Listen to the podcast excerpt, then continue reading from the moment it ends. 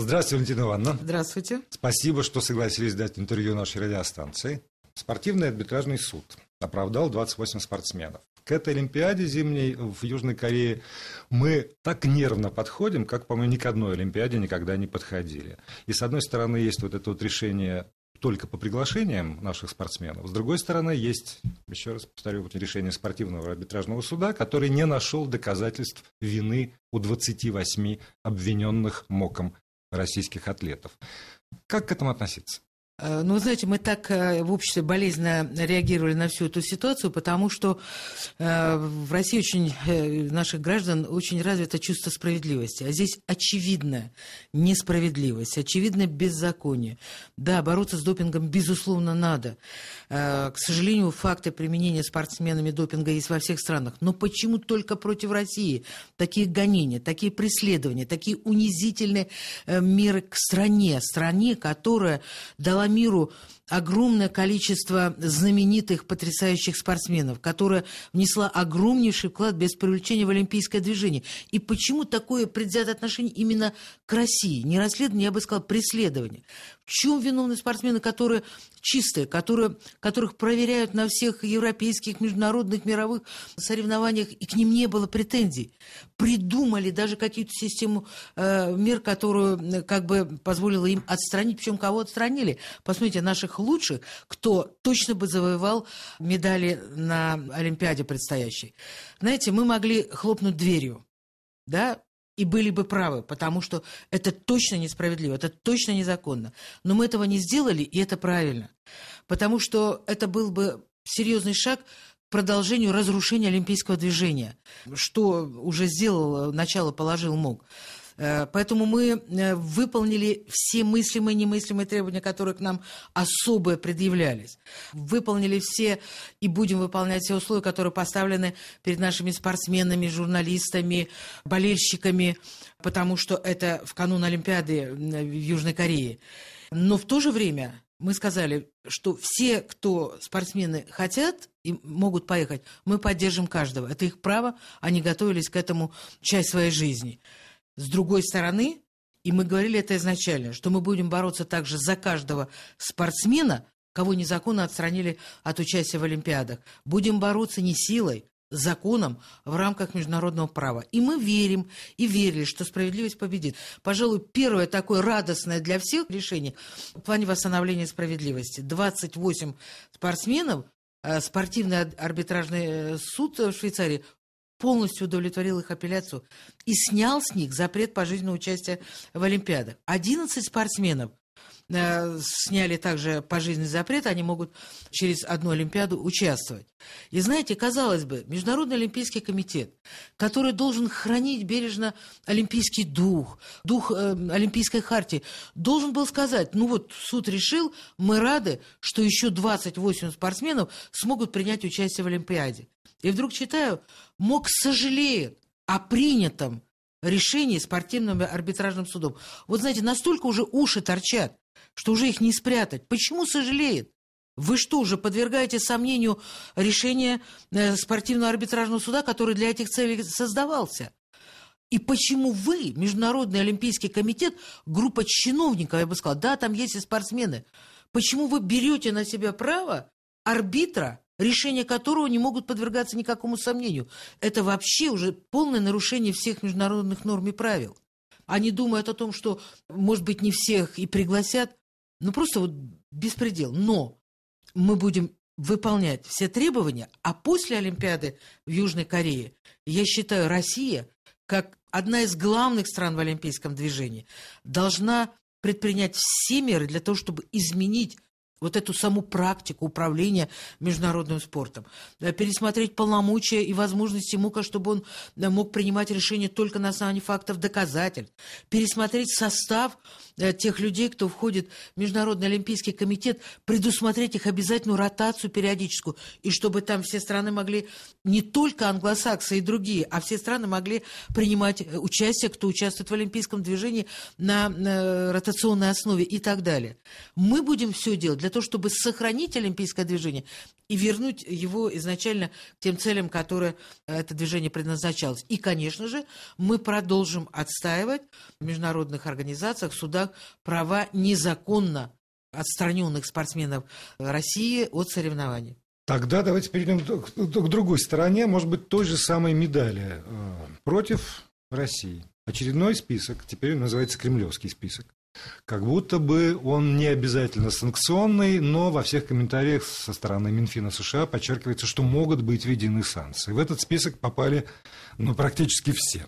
Не случайно его назвали телефонной книгой, что называется, московской. Встает вопрос, с чем это связано? Вот когда был Советский Союз, было понятно. Есть одна система идеологическая, есть другая система идеологическая. И можно было по-разному относиться к противостоянию, но оно было хотя бы объяснимо. Сегодня вы находите логичное объяснение э, такой попытки изолировать Россию от всего и все время давить на нее санкциями? Ну, я думаю, что все 300-400 последних лет было постоянное давление на Россию и попытки с ней бороться. И э, только по самому факту существования нашей страны, самой большой страны в мире, с огромными природными запасами, с очень умными интеллектуальными людьми, Россия, к сожалению, рассматривается как конкурент для Соединенных Штатов Америки. Первое. Второе, что Россия имеет свою самостоятельную внешнюю политику и не поддакивает, как это делает э, целый ряд стран э, Соединенным Штатам, отстаивает международное право, отстаивает недопустимость вмешательства во внутренние дела других государств суверенных и так далее, и так далее. И это им не нравится. Они э, предполагали, как это было в 90-е годы, что Россия будет все время говорить, чего изволите, мы согласны и так далее. Но это невозможно, этого никогда не будет. Еще никогда Россия ни у кого э, не выполняла ничьи диктаты. И ситуация в мире изменилась. И это еще добавляет как бы отношение такого к России, что Соединенные Штаты перестали быть мировым правительством. Они перестали быть э, единым э, диктатором, единой страной, которая диктует, кому как жить, э, какую систему политическую в государствах иметь, э, зачем экспортировать так называемую демократию в другие страны и так далее. И вот от них эта мировая власть уходит, они это чувствуют. Понимаете? И в том числе понимают, что это влияние России на мировые процессы. Конечно же, они рассматривают нас как, э, учитывая растущую нашу экономику, как экономического большого конкурента. Они хотят нас вытеснить с э, энергетических рынков, рынков продажи вооружений и других. Борются с нами потому что мы э, не даем больше свергать неугодным режимы, без оснований вторгаться в дела, э, например, Сирии и, и другие. И много чего другого, здесь много поводов. Потом не надо забывать, что Соединенные Штаты всегда должны иметь врага, потому что военно-промышленный комплекс огромный, он имеет огромное влияние на власть, и под этим видом очень удобно, что и происходит, собственно, в Соединенных Штатах, наращивать расходы на вооружение, потому что есть враг, надо вооружаться, как сами американцы говорят, у них это самая коррупционная э, схема военно-промышленный комплекс, потому что там триллионы бесконтрольных расходуются долларов, и так уже объемы финансирования э, ВПК США, э, если сложить Россию, Китай и так далее, то они все равно выше, казалось бы, куда, куда еще выше. Поэтому они пытаются подвергать эрозии те соглашения, которые уже были приняты по сокращению вооружений и так далее это надо принимать как данность, да, и э, мы не можем и не собираемся кому-то нравиться, да, чтобы нас любили. Эта любовь вся, знаете, мы ее ощутили в полной мере в 90-е годы, во что пытались превратить Россию. Сырьевой придаток Запада, э, мы видим, что происходит на Украине. Ну, это просто катастрофа. Это абсолютное обнищание людей, это развал экономики и, и так далее. Поэтому мы должны просто не драматизировать эту ситуацию. Мы очень много уделяем внимания, собственно, в стране этим спискам, обсуждению этих списков, последствий. Мы должны понимать, что это неизбежно, что эта ситуация не изменится в ближайший год, два, три и так далее. Она будет дальше нагнетаться, потому что национальные интересы США – это все, а интересы других стран это их не касается. Мы говорим о том, что можно выстраивать отношения только учитывая национальные интересы друг друга. Эта политика не изменится. Эта политика выработанная, принятая, она будет реализовываться. Поэтому сегодня уже разрабатываются, не сегодня, ну, в последнее время, э, после такого санкционного натиска, безусловно, разрабатываются, предпринимаются меры э, для того, чтобы минимизировать последствия этих санкций, минимизировать э, последствия давления на Россию.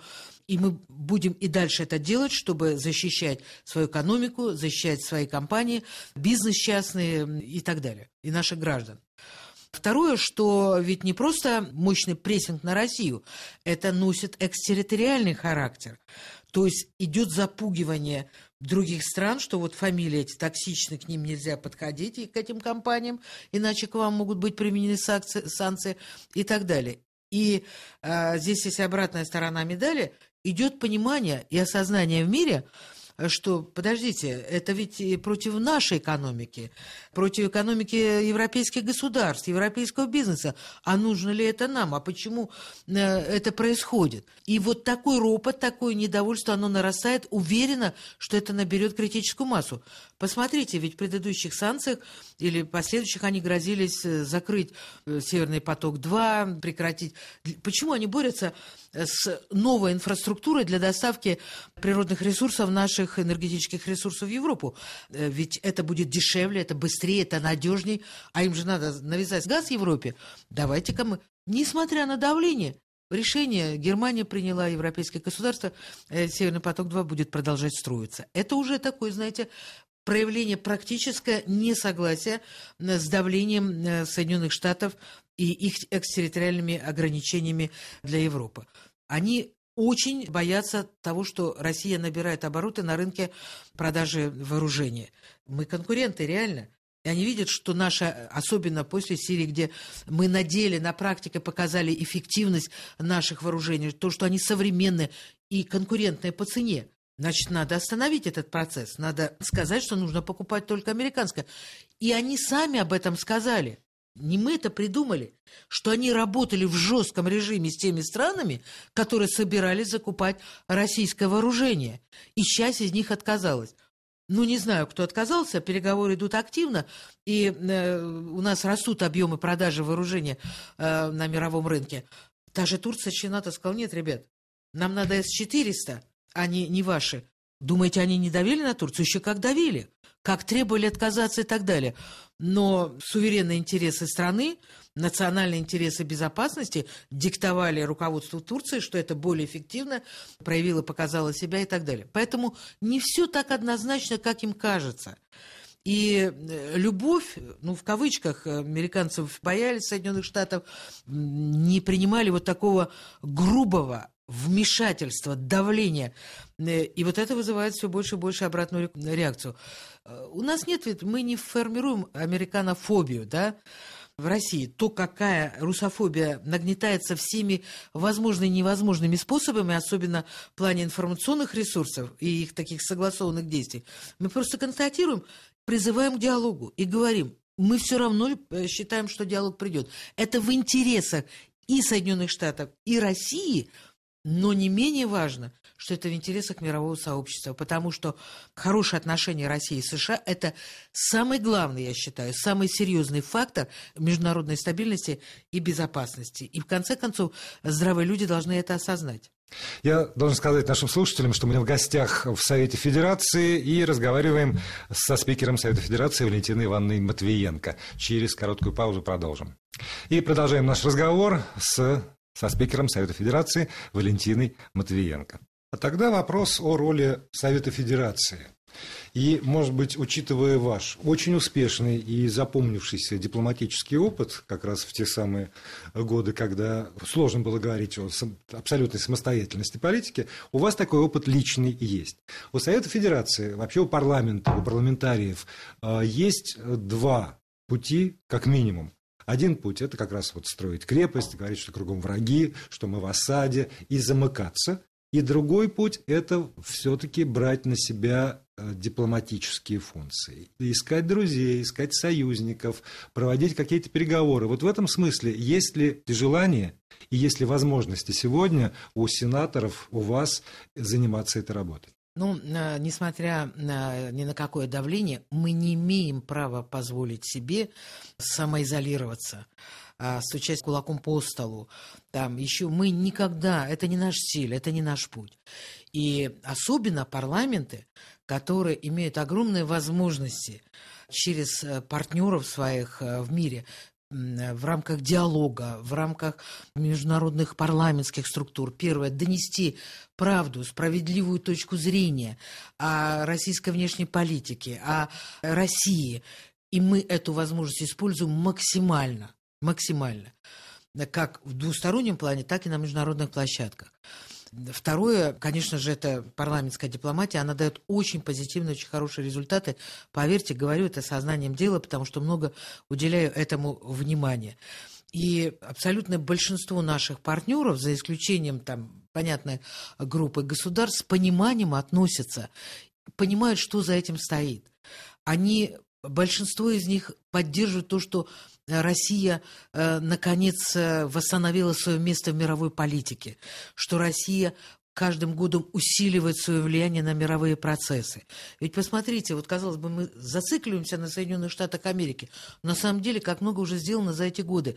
Э, создано БРИКС, крупное важное интеграционное объединение, ШОС, наши партнеры Китай, Индия, какой объем работы, страны АСИАН, Юго-Восточной Азии и так далее европейские государства и члены Евросоюза, в том числе после похолодания, сейчас у нас вырос товарооборот из Франции, из Бельгии, из Германии, это все восстановится, это встанет все на место.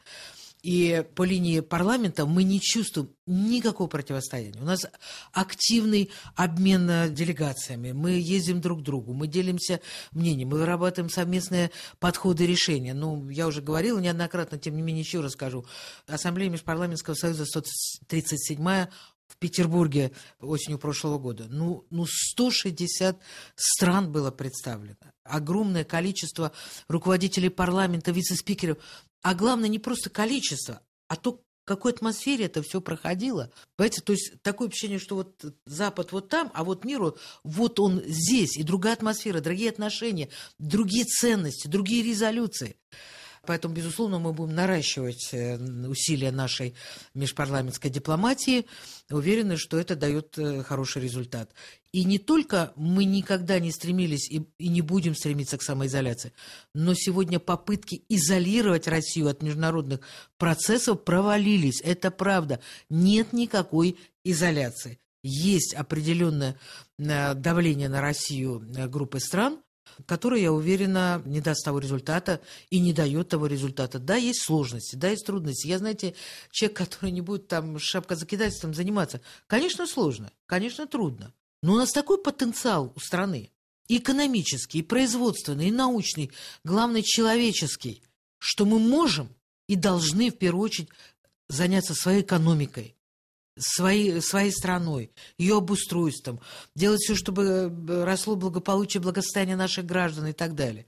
И уверена, что вот сейчас пройдет политический цикл, предстоящие годы э, будет э, абсолютно новая, содержательная, осмысленная системная работа по, в первую очередь, э, экономическому социальному развитию, развитию нашего э, потенциала, в том числе развитие внешнеэкономического потенциала, что очень важно. Он тоже растет, привлечению наших партнеров к сотрудничеству, привлечению инвестиций и так далее. Вот вам не кажется, что кем-то, ну или многими, или немногими это может восприниматься как слабость? Обвиняют, Россия говорит, мы готовы к диалогу обвиняют, Россия говорит, что, что вы, у нас вот выборы, приезжайте, международные наблюдатели, и такого количества, насколько я понимаю, международных наблюдателей, которые ожидаются 18 марта, не было еще. Зачем? Зачем, Вы знаете, такой же вопрос мне задают э, многие зарубежные коллеги, э, спикеры парламента.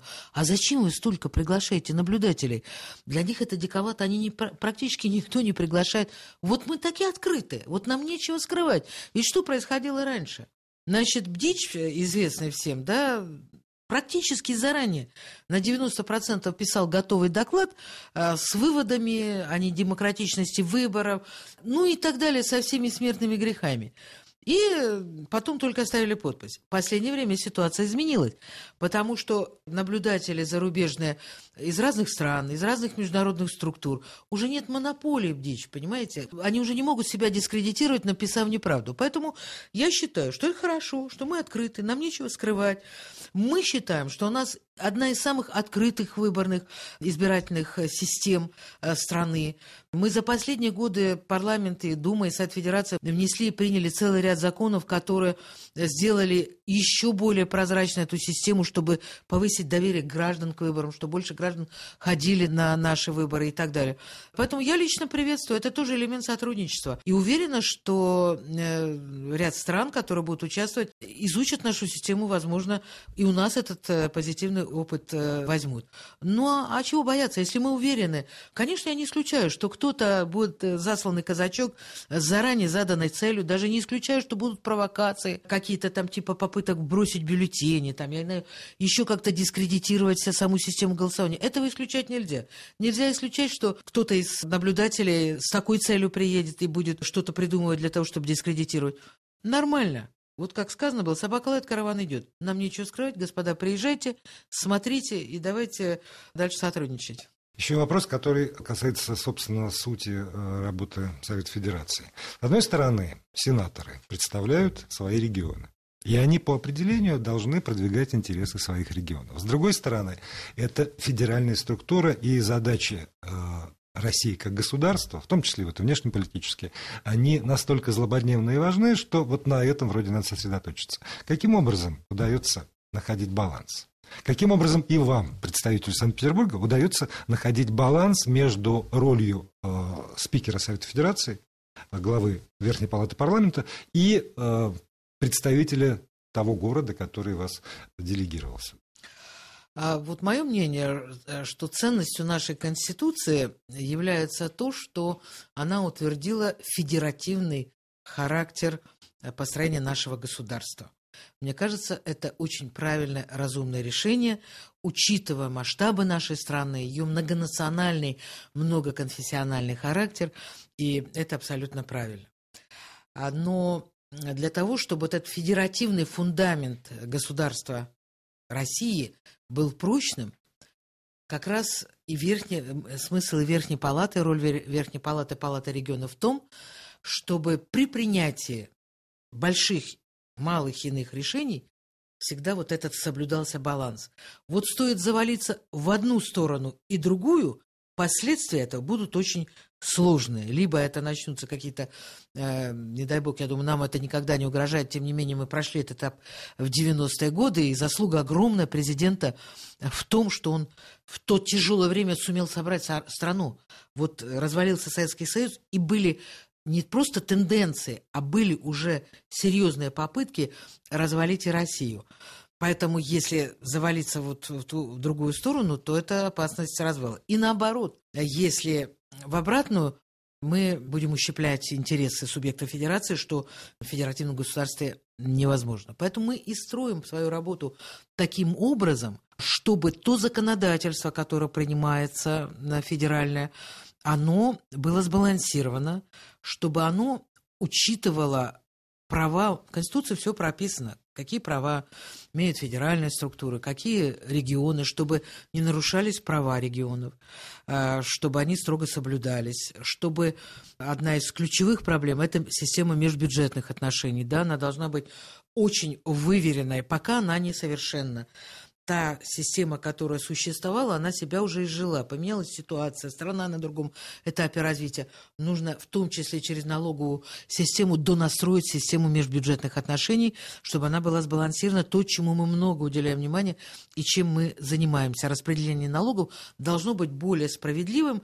С одной стороны, мы должны содержать достойную армию, обеспечить обороноспособность, там, другие силовые структуры, там, науку, ну и, и так далее. И с другой стороны, мы не можем обескровить регионы в плане финансовых ресурсов, потому что там вся жизнь, там э, образование, здравоохранение, дороги, пособия людям и так далее, чтобы они были достаточны для сохранения такого минимально допустимого стандарта благополучия в каждом регионе с наращиванием по мере развития. Это очень тонкая история. И здесь, если удариться в популизм, еще раз говорю, можно навредить.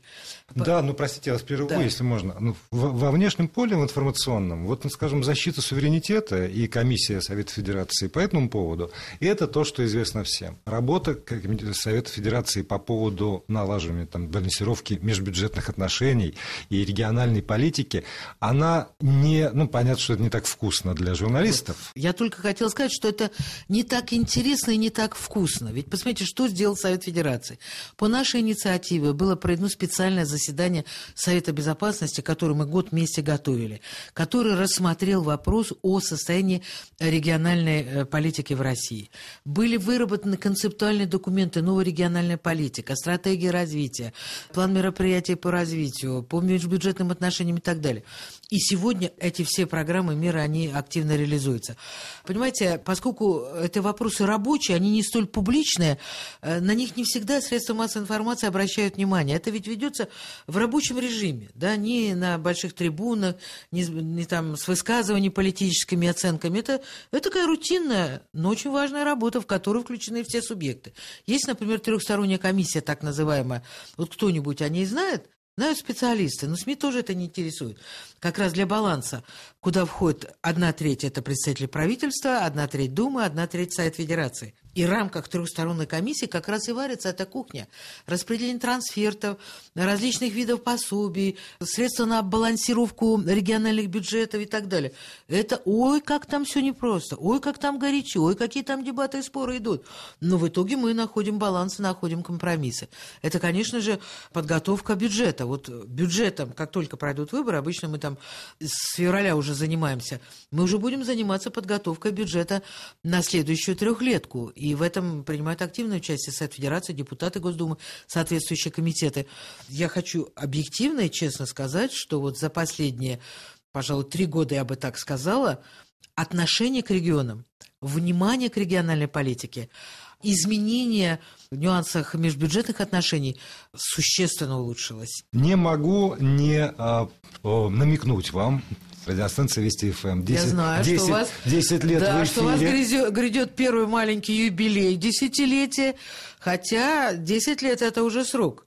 А, у нас ведь э, рынок СМИ с учетом интернета очень конкурентный, да, и сегодня можно смотреть, слушать э, вот на любой вкус, на любой но я знаю, что у вас есть своя стойкая аудитория, сформировавшаяся за это время. Я тоже не всегда, честно говоря, но я достаточно часто э, слушаю вас и знаю, что к вам относятся с большим уважением, потому что вы та радиостанция, которая правдива, которая объективна, которая, ну, честно, я бы сказала, и это действительно вызывает уважение. Я хочу, чтобы у вас таких юбилеев было еще, ну, как минимум до ста. Спасибо огромное за этот разговор. Спасибо.